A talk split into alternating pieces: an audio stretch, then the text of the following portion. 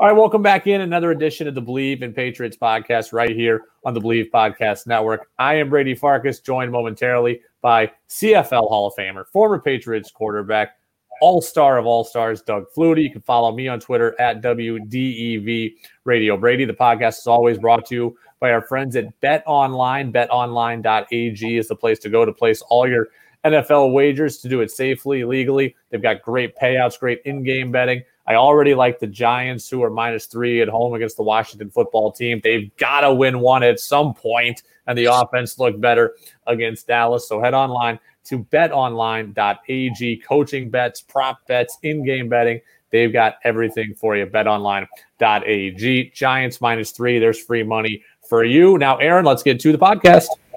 What you're about to hear is a presentation of the Bleav in Patriots podcast on the Bleav Podcast Network. All the news, opinions, and insights on your six time Super Bowl champion, New England Patriots. Now it's your host, me, Brady Farkas, and Heisman Trophy winner, CFL Hall of Famer, and former Patriots quarterback, Doug Flutie. All right, welcome back in. Bleav in Patriots podcast. As always, Doug Flutie joining me as well. Aaron Wells pressing the buttons behind the scenes. Doug, it's taken a while. We're finally going to get some Patriots football coming up here, though. They're finally going to play Denver next week. You, you really think they're going to play? I don't know. It just, it's amazing I'm, to me. I'm uh, hopeful that they're going to play, but you know the podcast is going a little bit differently this week. We've already previewed um, the Denver game in a way. So we'll do that a little bit here in the second podcast of the week. But before we really get into any of it, Doug, we've got an anniversary to celebrate this week. It was 29 years ago this week that you threw for 582 yards in a game for the British Columbia Lions and broke Warren Moon's CFL single season passing record at the time. Good. I, you know it better than I do. But now that you mentioned that, I remember the game. I think it was even an overtime game. Yes, you lost by seven. Sorry, 45 38. The, oh, that was a different one. But yes, I remember the game. When you uh, throw for 582 yards, how do you feel after that game? Like my arm would be hanging. Like you wonder how you didn't score a thousand points. That's the thing. It's like everything when when those type of days are happening. You know, when you have 400 plus days or 500 yard days, it just feels like guys are. It feels like practice. You're dropping back and throwing back. But what happens is sometimes you're behind and chasing, and so you're forcing the issue, and you you throw a pick or two, or guys. There's fumble. We had a day against Penn State where we threw for 520 yards in three quarters, 600 yards for the game, and we only scored 17 points because we had five fumbles. So the reason you throw for those kind of yards is you get behind and you just throw from beginning to end and just keep racking up the yards. How do you recover from that game? Like I'm picturing myself baseball game, 100 pitches. I'm, I got ice on the elbow, ice on the shoulders. Like how do you recover as a quarterback from you know yards? There's no pitch count in football. It's yeah. like the old days of training camp. We'd eight, eight weeks of doubles and six preseason games. Yeah. And you were throwing I don't know. God knows how many balls a day, twice a day for eight weeks. And there was no, you know, you iced out, you as you got to be a veteran, you realize to milk it a little bit and not throw hard all the time. But you don't feel that way. It's, there's never an, an arm worry day where where your arm got tired. There's a physically beat up day, you know, where you need that rest afterwards and recover, uh, and you'd like that Monday, Tuesday off. Is the CFL more fun than the oh. NFL. Like in picture, like I just picture backyard football, and we're just gonna so many ways. It's it's it's like for, first of all, the game three down football instead of four down football. Yeah, you stay more aggressive. If you play scared, you're going to be punting all day long. You got to be aggressive. You got to make something out of nothing. When it's not there, you're going to be punting. And so it was always an aggressive mentality during the game. But even on the day to day basis, the CFL was originally set up as a part time job. And guys would come after work and it would be like five o'clock at night till nine or 10 or whatever it was. So in collective bargaining, they kept a four and a half hour window. You couldn't keep hmm. the team for more than four and a half hours. So now the coaches go in in the morning, game plan. Players don't show up till one o'clock. They go from one to five thirty, and they're done. So you know if you were a marquee kind of guy that was making good money, the the hours were easy. Guys that were party animals as kids sleep in and still yeah. make it to practice on time. As a quarterback, I still went in, in the morning and helped game plan, but there was no stress to that. It was fun. It really, it, it's geared to. It was a fun league. I, that's all well, I can say. You're a Hall of Famer, ranked as the best CFL player of all time. Um, I also got to tell you that I've got like a cult small group of people I've worked with that grew up around you in Massachusetts that have told me, oh, yeah, Flutie, he took us to task. In this sport, he took us to task. In that sport, I got people telling me, I went to Milton High School in Mass and Flutie used to throw all over us. We, um, I was a three sport athlete in high school. I continued even after I was playing, like, I was what, 43 years old in New England playing with Brady, blah, blah, blah, blah, blah. And I'm looking at the clock on Mondays because we're watching film and trying to get home so I can go play my adult league baseball game at, at nine o'clock, you know, or eight o'clock. Yeah, that's just who I am. I actually I tweaked my knee this week because I was playing goaltender in an ice hockey league here in, oh Florida. my god, unbelievable! I just, you know, I, I just enjoyed that. That's me. I'm looking for the next activity. Before we really get into it, last week we I guess nicely and politely crushed Brian Hoyer for not knowing red zone offensive basics as a quarterback. And then Tom Brady comes out three days later and oh. forgets what down it is. What is going on? Evidently, quarterback's harder right. to play than I think it is. You know, you, you know how that happens is well, this right away, my explanation for it is Tom's in a new system. Not that he's overwhelmed in any way, but he's thinking yeah. a little bit. If he's in New England, he's not even thinking about the play call, the formation. That's all just so instinctive. There's no he's he's always going to be thinking more situationally, and the play is very a matter of fact. Here in Tampa, now it's new, so he's listening to the play, getting the play call, trying to execute a play and run a play, and also you're used to your offensive coordinator in your ear telling you, okay, third and six, okay, fourth and five, let's go, let's make this happen. Fourth and five, think check down, think this, and maybe that wasn't I don't I don't know what the conversation was in the headset, but coaches, especially in crucial situations, will remind you, remind you of the clock, remind you of of the play. Without that in your head, without that radio, and when I played in Canada, I called all my own plays. As soon as a play ends, I'm looking at the down and distance, I'm looking at the play clock, I'm looking at the game clock, I'm look and I'm taking all that information in. You get in the NFL, you're not always doing that because you're being told the information. As soon as a play ends, you're being talked to. And a lot, and I can see that stuff happening if the offensive coordinator or play caller in your headset is not constantly reminding you. When you spike a ball, and I think Brady did spike the ball on that first down play. When you spike a ball, does that screw with you because you're thinking, okay, because that's what happened? Did he, spike, did he spike on first down? I think he spiked on first down, if I'm remembering correctly. I, and then he he was thinking that what was really fourth down in his mind, he was thinking was third down, which is why he took the oh, shot that, down the field. That that situation has happened in numerous quarterbacks. This okay. Spike on first down, and then and then all of a sudden you think it's only third down and it's actually fourth. That's happened a lot, and that's a it's weird. It's a feeling because I've had it, and you realize all of a sudden it's fourth down. Um, but I I didn't remember a spike play on that. I remember the comeback. I remember the short throw and the seam route. And I maybe don't remember. Maybe you're right. Now I'll have to go and check myself. I, the broadcast was talking about the spike, and Aikman was talking about the spike. yeah, right. he was. He was talking about in a spike situation that definitely happens. I really don't think that happened in this situation. Okay, the first down play, he had a comeback that I thought Tommy should have hit, and it, the ball fell short and it went incomplete. But um, there was a ball on the sideline that got incomplete, and then the seam route I remember, and uh, maybe the check down went incomplete too. I'm not sure. Well, now we're Aaron behind the scenes, let us get find the play summary from that Brady. You know, I'm not going to lie to you. It was 11 yeah. 15 on Rich Thursday night. Redo this section. yes. no, we'll leave it in. It's more fun that way. So, yeah. Aaron, find out what's what's going on. I'm, I'm not going to lie to you that watching Nick Foles play at 11:30 on Thursday does not necessarily keep my interest at the level that it needs to to, to know that Brady whether he spiked it or not. So, uh-huh. um, you know, usually at this time we come in, we react to a Patriots game, we do our overall takeaways. We're going to do our overall takeaways again, but I've got some very specific questions for Doug. So, Aaron, let's get me the uh, the overall takeaway sounder here so we can get some questions for Doug. Overall takeaways. Number one. Okay, Doug, my question for you is this. I have felt this way from the start that the NFL was being too arrogant in how they handled the coronavirus. It just has felt that way from how they went through with free agency with no problem to how they went through the draft with no problem to no bubble concepts, etc. And it would all provided a welcome relief for fans. But why did the NFL not build into the schedule an extra bye week? Why not push back the Super Bowl? Because you have dealt with a massive amount of schedule flux already. And we're not even at like traditional flu season yet, which is the part I was already going to be worried about.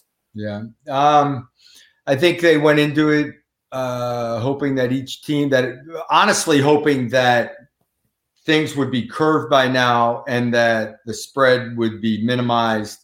Um, and it in in that element, the one area that is has improved is the way they treat this. So guys yeah. are getting sick, but they're back in a hurry. Guys are getting healthy in a hurry, and you know it's not it's not the death sentence people thought it was, right. and all that. So that aspect of it, um, guys are coming back around. So you know, in hindsight, yeah, maybe they should have built a an extra bye week somewhere. Um, they can they got some wiggle room. They could push back playoffs. They could push Super Bowl is tough to push back, but yeah. you got the extra week in there. Um, just, if you cancel a game, if it came to that this at the end, you could cancel a non-conference game and make up the conference games. Would be the best way to do that was the NFL always this arrogant, or is this a recent phenomenon? Because like I, I always thought, okay, ba- baseball was the American pastime, the NFL was was behind baseball. Somewhere in the 2000s, that flipped. When you played, was the NFL? Did it feel like the NFL was maybe arrogance too strong, but did it feel like the NFL knew it was on top? Oh, they definitely know they're on top, and they're they're the number one draw, and it's it's America's sport. There's no doubt. Yeah. Um, I don't know that it was arrogance in the way they approached this schedule. I think they just approached the schedule thinking we're going to get through this. It's going to be under control. And uh, shoot, they may even thought we have a vaccine by now. Um, so all those things may have played into the early part of it. Um, basketball made it through without without major issue. Hockey made it through without major issue on the bubble. You know, running running it as in in the bubble situation. Um, baseball had their their hiccups and, yeah. and they assumed that you know it, it really comes down to the behavior of the players. I they they need you know I, you find out later like i i cover notre dame very closely. Yep. And notre dame had a major outbreak. They right. had to postpone a game. They happened to have a bye week after they had a two week window came back and played this past week played well and they ended up with only two guys they had 39 positives at one point they came back and only had two. So it's it's the behavior of the you they people start to get comfortable with this and go back to your normal behaviors of being in close contact with people. And on a college campus, the kids are going to be interacting left and right. A lot of the guys that are playing in the NFL are young. They're still going to yeah. want to go out to bars, hang out, drink, and not party party, but hang out with the guys. Right. And that's when these things get spread. So it's got to be a total discipline and commitment to it. The hockey and basketball guys committed to the cause, went to a bubble for months at a time, and were locked in. I'm a proponent of not the 32 team bubble like we saw in the NBA where the whole league's there, but I am a proponent of the team specific bubble, like kind of like a training camp thing. Mm-hmm. But you, a quarterback, a guy who played in the league as a veteran, who had a family, what would it take for you? Like a 21 year old guy who is a sixth round pick who needs the money and doesn't have a family, that guy's easily in the bubble. But you, veteran with a family, how hard is that? That's hard. It really is. And guys, you know, guys did it in the NBA. Um, but that you're, you're talking going to training camp and going through an entire season in a full regular 18 week season. You know they yeah. basketball and baseball they all condensed as much as possible. Um, that's it's it's hard. You got you got kids going to school and that's the aspect that the average fan doesn't realize. They don't realize that your father and you're seeing your kids off to school and you're seeing your wife at only at night when you get home anyway and you're doing it like it's it is a full-time job and for a quarterback it's a 12 to 14 hour job per day it is and that's just the way it is um, that that there's a regular life that goes on as well with these guys. It's not just about the fan. You know, it's not about it's their this is a job for them. They're working their tail off. For some reason, there is a passion in pro athletes towards their job yeah. that a lot of people in other areas, you know, the, the guy working at the local grocery store doesn't have that passion about his job. But um, you know, also there's not millions of people behind them, and depending on he's not making the money that that the professional athlete's making. But um, you know, that's that's it's a tricky thing, and you'd have to be able to see your family in some respect. Maybe nothing outside of that. Even if, like in the old days in training camp, I'm talking, and I'm going a little long here, but in the old days of training camp, when I went to training camp, I saw my wife Sunday afternoon. Yeah. Because it was double sessions all week long. Sunday morning was a scrimmage, and you had half an afternoon off, and you'd go to dinner and get back for, for meetings that night. The fans, set up. It's interesting you brought up the money because I think fans are conditioned to just think that money buys off all of these other problems. Like, oh, he's not going to see his wife for four months. That's so what? He's making 12 million. Everyone will be happy. I don't I have learned as I've gotten older that money doesn't just cure all of these other you know all of these other things in your life. And you've got to be there. And I think a good example of all that is Tom Brady. Yeah, Tom right. later in his career here, you know, the family becomes a, a, little more important. And maybe, and I'm not saying he's slighting his job at all. I love Tom and he's all in. But there comes a point where you bet when you're young, you live it so much. You're there all night. You're there with the coaches game plan until late. It didn't matter. For me, it was in Buffalo. Uh, our son had just got diagnosed with autism, and my wife stayed in Boston with Dougie. Mm-hmm. And so I was by myself. I had nothing else to do. I lived at the facility. I was there right. till late at night, early in the morning with the coach doing all that. So that stuff starts to change as your career goes. Continuing on here uh, with Doug Flutie, Bleav in Patriots podcast. Aaron, give me the number two sounder because I got another takeaway I want to ask Doug about. Number two. So the Patriots lose their actual bye week, right? Like they were supposed to be off this upcoming week in week six. Instead, they're off in week five, a week in which they did a lot of preparation for Denver. What's I mean, what is a typical bye week like? I guess take the fans through what a typical bye week is like normally typically a bye week. Uh, you play a game on Sunday. Monday, you come in and watch the film and all that. You might get that Monday off. Tuesday's yeah. a regular day off. And then you go Wednesday, Thursday, say Friday, light practices, kind of put some game plan things in for the following week and give yourself another weekend. Guys rest up. They they that first week is low intensity as far as the physical aspect of it. You're hoping to get over some injuries um, guys will get a little three day window on one of the weekends there where they might do something just to get away from it all for a second. Um, but it, it, basically is more important than anything. It is a week where guys can have a two week window to get re healthy again. Because once you get nicked up in, a, in an NFL season, it's rare to become 100% again at, down the line it's right. tough to recover from an injury. So if you get a bye week where you get a two week window, you might recover from a bad ankle sprain, from a bad strain of some kind, and get back to full full speed again. Um, if you are practicing full speed and you think you're playing a game, you don't get that mental rest either. Yeah. That that mental, you know, they they were getting ready for Denver. There's no mental deep breath and relax it, you know, where you're not taking it serious. You're still taking it serious now for 18 straight weeks. So these guys, you know, because the world is so atypical, I don't think that these guys are missing out on some great bye week plans by having their bye week switched, but they are getting their yeah. bye week a week earlier in the season. What's it like having an early bye in the season versus a late bye? When would you rather have your bye?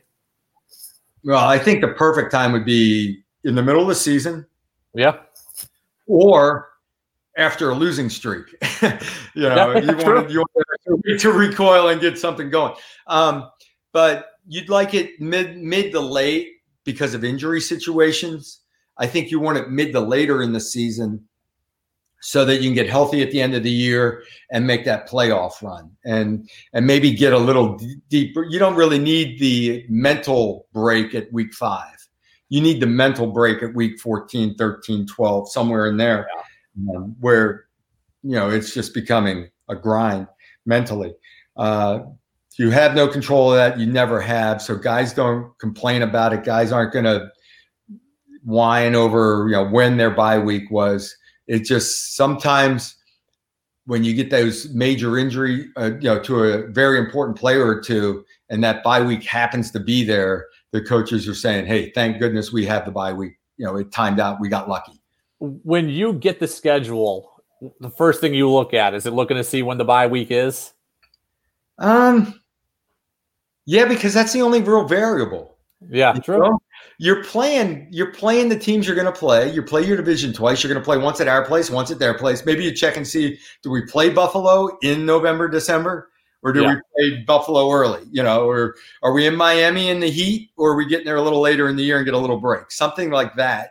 Other than that, you're playing who you're going to play. And to be honest, there's n- it's one game at a time. You're looking at this week's game as a player. The coaches can look down the road and the coaches can game plan during the off season for certain teams. Yeah. You are one day at a time, one practice at a time, one play. And that's that's how a player's mental makeup is. Before we get to what people are saying about the Patriots, Aaron, I'm going to bring you in, our producer, Aaron Wells. You've got the answer, I think, after all this time. Who was right, me or Doug? Did Tom Brady spike the ball on first down against Tampa Bay or against Chicago, rather. Turn your mic on, Aaron. There we go. Against the Bears, uh, Tom Brady completed a pass for a first down and then incomplete, short completion, incomplete, short, incomplete, short, middle. So yeah. oh. no spike. Well, the first incompletion was not a spike. The first incompletion was an incompletion down the right side. Nope, intended for Mike Evans. Completion yeah. to Ke'Shawn Vaughn. Cameron Brate. And then he ran a comeback on the right side that was open, and he should have hit him, and it, he bounced it. When in doubt, listen to the Heisman Trophy winner about football. That's the that's the so lesson. That makes it even. You know what? God, that makes it even more frustrating. It's frustrating for me to see that happen to Tom in that situation, yeah. to see him walk away because he actually had a guy on a check down area where he probably could have turned it up and gotten the first down on the fourth down play. All right, Aaron, let's get to what people are saying about the Patriots. I got a couple interesting ones here. Sometimes people say stupid things. I said, How do I want Patriot games to go? For Cam to play great and they to lose in heartbreak. Yeah, check and it. check. Everything came up, Nick, right you this weekend.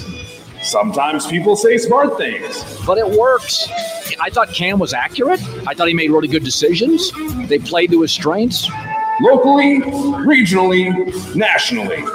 Here's what they're saying about your New England Patriots.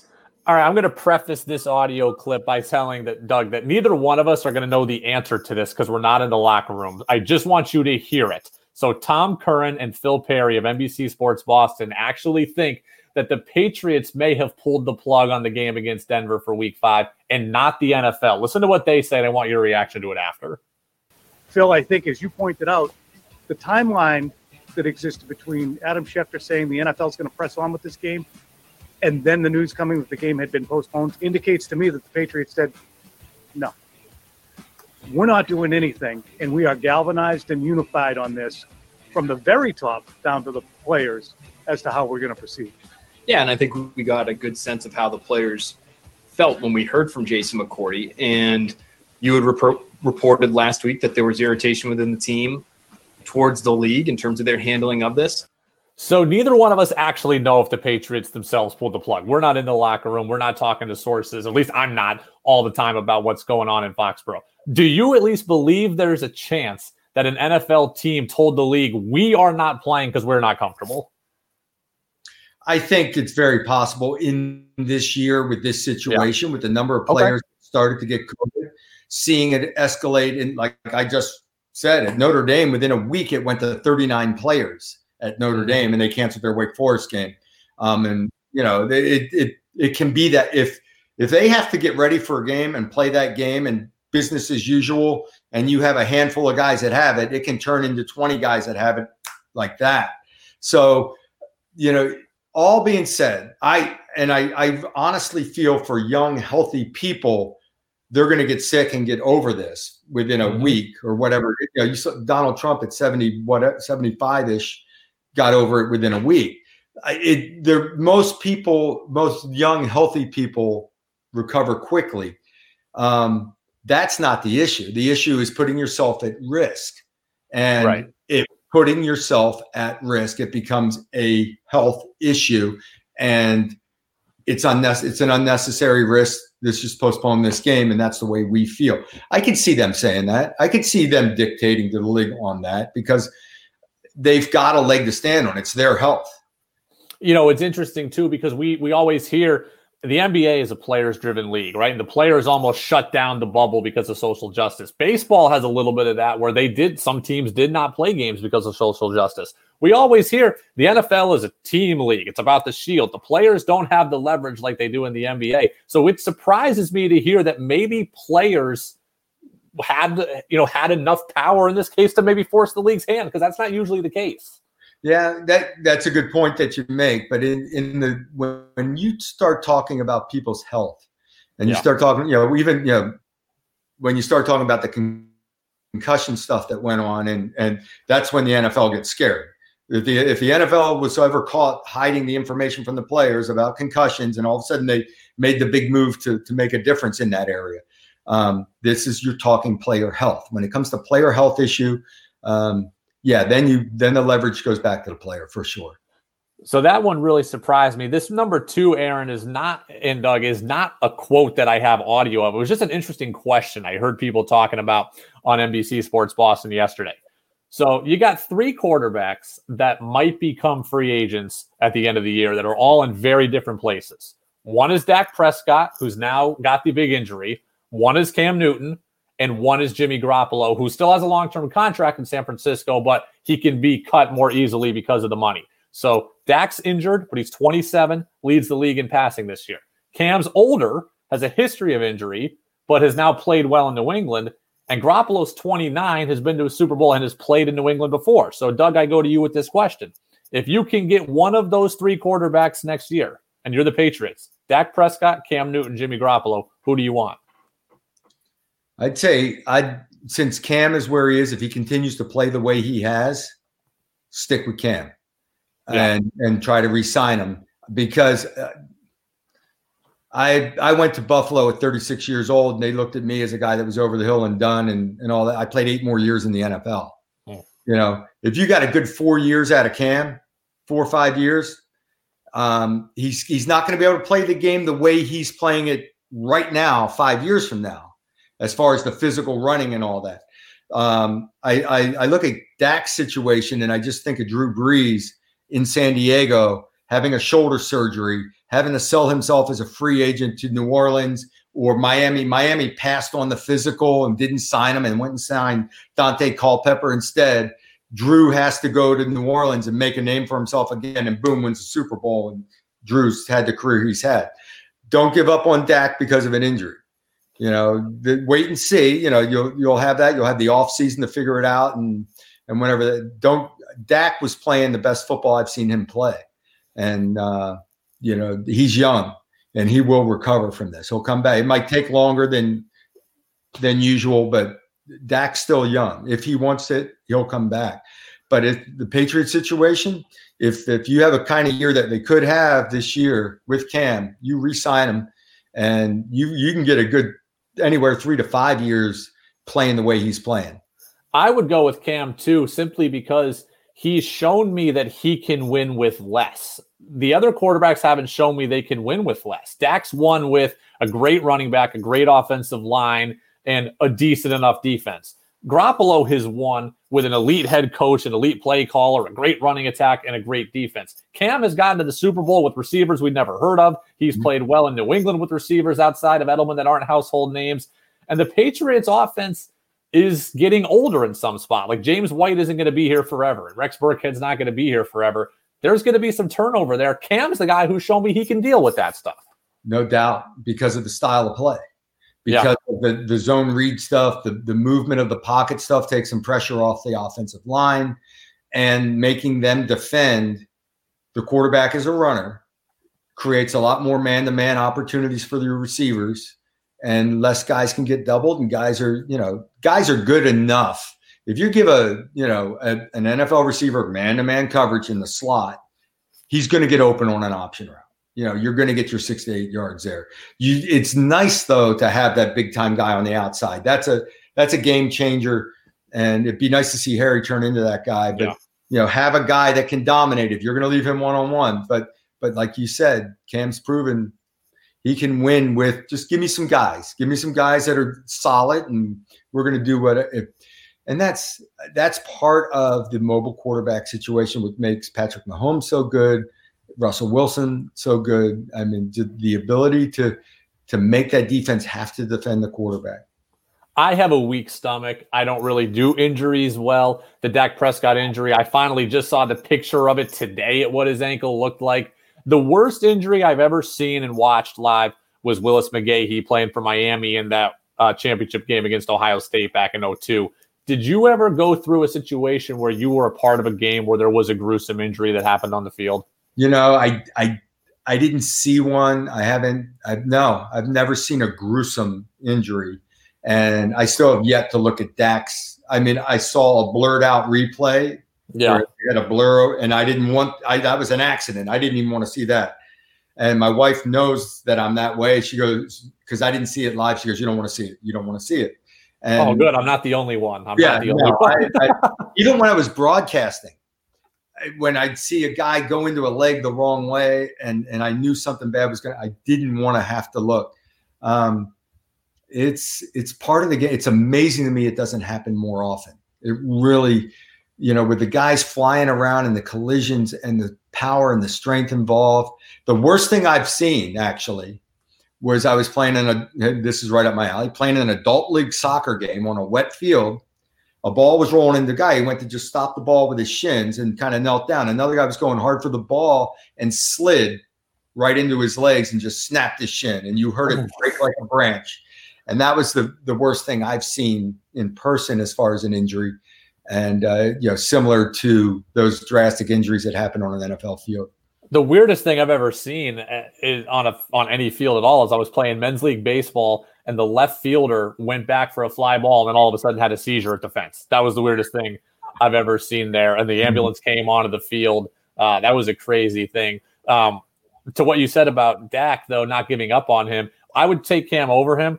I wouldn't give up on Dak either. And I think Teddy Bridgewater is the poster child for that because he went 5 and 0 for the Saints last year and now he's got Carolina 3 and 2. A lot of people would have thought his career was done by a gruesome practice injury and it's just not that way anymore it's not that way and especially the younger they are when it happens the the better they're going to bounce back. You know they're going to have that chance to bounce back from it. And even if it even if he sits out next year and had a year and a half to recover from it i mean who would think that alex smith is is back right, alex smith. right? Who would think he's back out on the field? And and he's even older. So i don't give up on these guys. Um, i'm sure de- and the, the amazing thing is as a player i had um I, I thought when i was young that if if i had a major injury if i needed to have a surgery or i'm done. You know i'll just that's what i thought when i was mm. young. I was playing in canada. I threw a curl route and i absolutely snapped the tendon in my elbow tore it had to have surgery. And all i could think about is how many weeks till i'm back? When do i get back? They said six months. I was back in eight weeks wow right? And I'm and, and, I'm forcing the issue. It's just the mentality of football players, and I'm sure it's going through Dak's mind right now. As nasty as that was, and you saw him smiling in the picture that he posted after. The yeah. first thing that enters your mind is, well, first of all, am I going to be okay? When can I get back on the field? And that it just there's a 48 hour window maybe that you feel sorry for yourself, but he wants to be back on the field, and I guarantee it. I want to ask you a question on Jimmy Garoppolo because how quickly things have turned on him in San Francisco. It seems like right. He gets to the Super Bowl last year, has him up double digits in the fourth quarter. They lose, and now he's getting benched. I think he was benched because of the ankle injury. As a quarterback, how much does a limited ankle hmm. hamper you? Whether it's your plant leg, your your drive leg, or just your mobility within the pocket, how much does an ankle impact oh, you? Big time. Uh, well, for me, a lot because I was a guy that ran around and everything else. Um, but even the power, stepping, pushing in a throw, and with any tightness, soreness in your shoulder, elbow, and ankle that you're not pushing on, your accuracy goes down. Even though your arm your arm strength's going to lose a little bit, but even your accuracy on mid-range to shorter throws is a little tougher because you're doing a lot more with just your arm, and yeah. you, you're not as on target. I Drew Brees, Drew Brees last. Night. I guarantee Drew was banged up last night. Drew looked like he was limping around a little bit. He didn't throw the ball with as much zip last night, and then somehow found a way to go down the length of the field and win the game and do all the stuff that Drew did. Um, I thought he was a little banged up last night and wasn't. He I, I saw him take like almost concede a sack. Uh, he looked to the right, didn't like what he saw, snapped back to the left, and covered up and just waited to be tackled. And that was very unlike Drew. Um, and I realized he was limping around just a little bit on his ankle. So it makes a big difference. And that's the other thing. Um, you don't know when guys have small injury. You're after you get to this point in the season, the rest of the year, no one's a hundred percent. Yeah. And Tom Brady, when I was with Tom, uh, I spent one year. We made it a, a playoff run, and he had a Tom Brady typical year. Tom had two bad injuries throughout that season and never missed a snap. Aaron, usually we do something notable from the game. I've got something else notable I want to ask Doug about. Go ahead, give me the notable sounder. It might be big, it might not be, but it caught our attention. One big note from the game. Yeah, not from the game because the Patriots didn't play. They'll play Denver coming up on Sunday. As we tape this on Tuesday night, the Bills are playing Tuesday night football against the Titans. The Patriots had their schedule in flux. I always hear that baseball players need a routine. How much do football players need a routine? And having that routine hampered or altered, how much does that impact you? It's you. It's it's a comfort. It's a feeling of I'm prepared. I'm ready to play and that's it's all about your confidence stepping. When you come to step on the field, you feel prepared because starting on Monday, you did this. On Tuesday, whether it was a day of rest for you or study day, Wednesday, we did this, Thursday, that, Friday, that. And then day of the game, I had a team meal. I ate the same thing I ate last week. I got here, I got to the stadium at a certain time, and I know I'm prepared. And I always used to say I'd stay in my happy little bubble mentally. Yeah. And that way, I you know try to, to keep the distractions away, stay in your little bubble, do your routine, and by doing your routine, you knew you were pre- prepared and ready to play. This day and age, and the coaches. I keep going back to Notre Dame because I know them so well, and I know yeah. Brian Kelly so well. He's been, he will when he's done be the winningest coach in Notre Dame history and he has been a head coach for I think 30 to 40, almost 40 years now. Um, he said he feels like a rookie head coach this year. Everything's new. Everything's adjust on the fly. You know, like I talked about the COVID and whether they're how they're testing and and the guys' routine to coming in and have to test every day. And all of a sudden, guys can't be there and you can't practice and you can't have your whole squad in a team meeting and you can't. Everything is new. Everything is different, and guys are adjusting on the fly. So when they've had to be so flexible this year, and it, it definitely affects your your preparedness and your confidence because of that. Buffalo gets two extra days to prepare for Tennessee. Tennessee, two more days. The Patriots are doing a lot of virtual stuff. And Bill Belichick spoke about them doing a lot of virtual meetings, doing a lot of game planning, doing a lot of technique and film study. Can you overstudy? Like, does having more time give you a chance to overstudy? As long, the answer there would be yes. But as long as the coaches don't care, what the fear of that is that coaches over game plan and put too much stuff in and throw so much at the players. We got some extra day. It'd be like two weeks to prepare for Super Bowl. Yeah, you keep putting new, keep putting stuff in. It's like let's decide what we like. We can have new stuff, but let's decide on it and then then go. As long as you stay focused on the game plan that is in and just stay there then no, then you're not over preparing. Then you're just still focusing and repping it out and repping it. I always loved running the plays that I've run a thousand times. I loved running the plays that we ran from the beginning of training camp on. And I, I've always cringed about the stuff we put in that week. We got one rep and somebody ran the wrong route on that rep. So we redid yeah. it and it was kind of okay. But, and then you're trying to run it on third and eight in a crucial situation in a game. I'd rather be calling the play that we've run since the beginning of training camp and you have confidence that everyone's going to do the right thing. Aaron, let's wrap up the podcast with This Makes Me Want to Drink because it's my favorite segment of the week, and I got a good question for Doug. The weekend is over. I thought it was time to stop drinking. I'm kind of beat. Yeah. Thank God I'm exhausted. But this makes me want to drink. I just can't. I need a drink. Give me a drink. So, Doug, this is kind of a football culture question. I'm going to take you inside the mind of Kirk Cousins on Sunday Night Football. You're the Vikings. You're beating the Seahawks 26 21. You've got fourth and inches at Seattle's six yard line.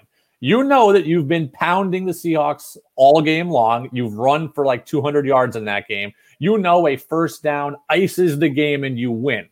You also know if you kick a field goal, you're up eight. Worst that happens is you go to overtime. And if you don't get it, Russell Wilson has a chance to go down the field and win, which he did. Analytics said Mike Zimmer should have gone for it on fourth and inches. He did. They didn't get it. Russell Wilson goes down and wins the game. You're the quarterback. You're Kirk Cousins. Are you happy that your head coach didn't take the points and win for the win? I, I would, as a quarterback, lobby to go for that every time. Okay. If we get this much, the game is over. And if we don't get this much, they got to go 95 yards. That's, I mean, so many situations have come to that when people are in that edge of field goal range and they, they decide whether to punt or go for those inches. I I would have been lobbying to go for it. That's why head coaches like Bill Belichick get paid a lot of money because Yeah. they make that final decision. And I don't give a damn about analytics. You can take those. They don't know who's on the field. They don't Right. know that our right tackle's been kicking that defensive end's butt all night long. Analytics don't know that the right guard has a sprained ankle and can't push off. Yep. Analytics, that's a feel for how your team's doing, how you feel about your team. It's easy to second guess and say, kick the field goal, play it safe. I've never been one to go that route. I would have loved, I would be over there lobbying to, to go for it. I understand what a quarterback would say publicly, and I know that you, the player, would never come out and be against something publicly. But when you reflect in your own mind after that game, and you're Kirk Cousins, are you blaming your own offensive unit because you didn't get the half yard, or are you saying, "How the hell can we not stop 94 yards?" Like, are you putting it on you, or are you putting it on the defense in your own mind? You you put it on yourself you put it on your offense you know you don't point you you look back and say on third down i should have done this. Or on second down we could have done something different. And you know we got stuffed on fourth because we didn't get a push. And actually the actual play i thought the back missed the hole and could have slipped to the outside and Yeah. off tackle. But in short yardage you start going laterally and all of a sudden it's a three yard loss. So you know running backs are thinking north and south, but that's the way you, you think offensively. And as a quarterback, you go back even to second and third down calls. And it, it, it but the biggest one that bothers me, we were playing the Patriots when I was um, I was in San Diego. It was Tom Brady's first start, and we had a chance to run out the clock, and we got nine yards on first down. And on second and short, I wanted to go play action, hit the fullback in the flat, and game is over. The coaches wanted to keep the clock running. We ran the ball two more times, got stuffed both times, punted the ball away to Tom. They come down and score, and we lose the game in overtime. Wow. So that's where I always go. I go back to the second down call, the third down call. Um, but then again, the defensive guys are kicking themselves. They had two fourth down plays to get off the field, and it didn't happen. So everybody's got to look in the mirror and just say, "Hey, we there were so many guys that had a chance to end that game. The the the guys that didn't move their guys on the block, the back that maybe missed the cut, the quarterback on second down, or the entire defensive unit that on two fourth down plays didn't make the stop." Are you do you when you're going through the game or when you're in a locker room, do you have a sense of when you're playing to win versus when you're playing not to lose? Like do you know when you're playing aggressively or conservatively? Absolutely. I was um I had one of my best halves of my life against Seattle. Uh, I'm sorry, against Detroit. First half, 299 yards passing. We're slinging it all over the field. Of course, part of that is hitting the five yard route to LaDainian Tomlinson. He goes 70. five yard route to LT. It's a 60 yard touchdown, you know. So right before the end of the half, we're trying to get in the field goal range, and the clock's kind of running down. And uh, I tried to force a throw down the field that almost got intercepted, falls incomplete. And Marty Schottenheimer was the head coach at the time. Marty comes over to me. He's like, uh, we were up big. We were up 20 points. He says, you can't be doing that. You can't take those risks. I go, look, even if he picked it off, they're not going to score. We're trying to score points here before. Okay. And so we had this discussion at half about protecting the football. I go, you want me? To, I protect the ball. I threw for two ninety nine in the first half. I was three for four passing in the second half for eight yards. Oh my And god! we protected the ball, and they were throwing a hail mary to try to win the game at the end of the game, and we were up by twenty one points at half. Wow. So yeah, that's the difference. He's the, You know, and and the feeling comes from the attitude of the coaches talking to you as a player that sets that mindset. And I I and I keep going to my examples, but I, a game up in Canada where we decided to try to run the clock out a little bit. We had a fumble, they pick it up and went for six, and it changed to protect the whole game. And I, I said to myself, I'm for now on, I'm scoring as many points as I can. I'm throw, throwing the ball. We'll look up at the scoreboard at the end of the day and see how much we win by. And that's, you know, Belichick and Brady got, you know, bad mouthed a couple of times for running up score. It's like, hey, this is pro football. Stop us.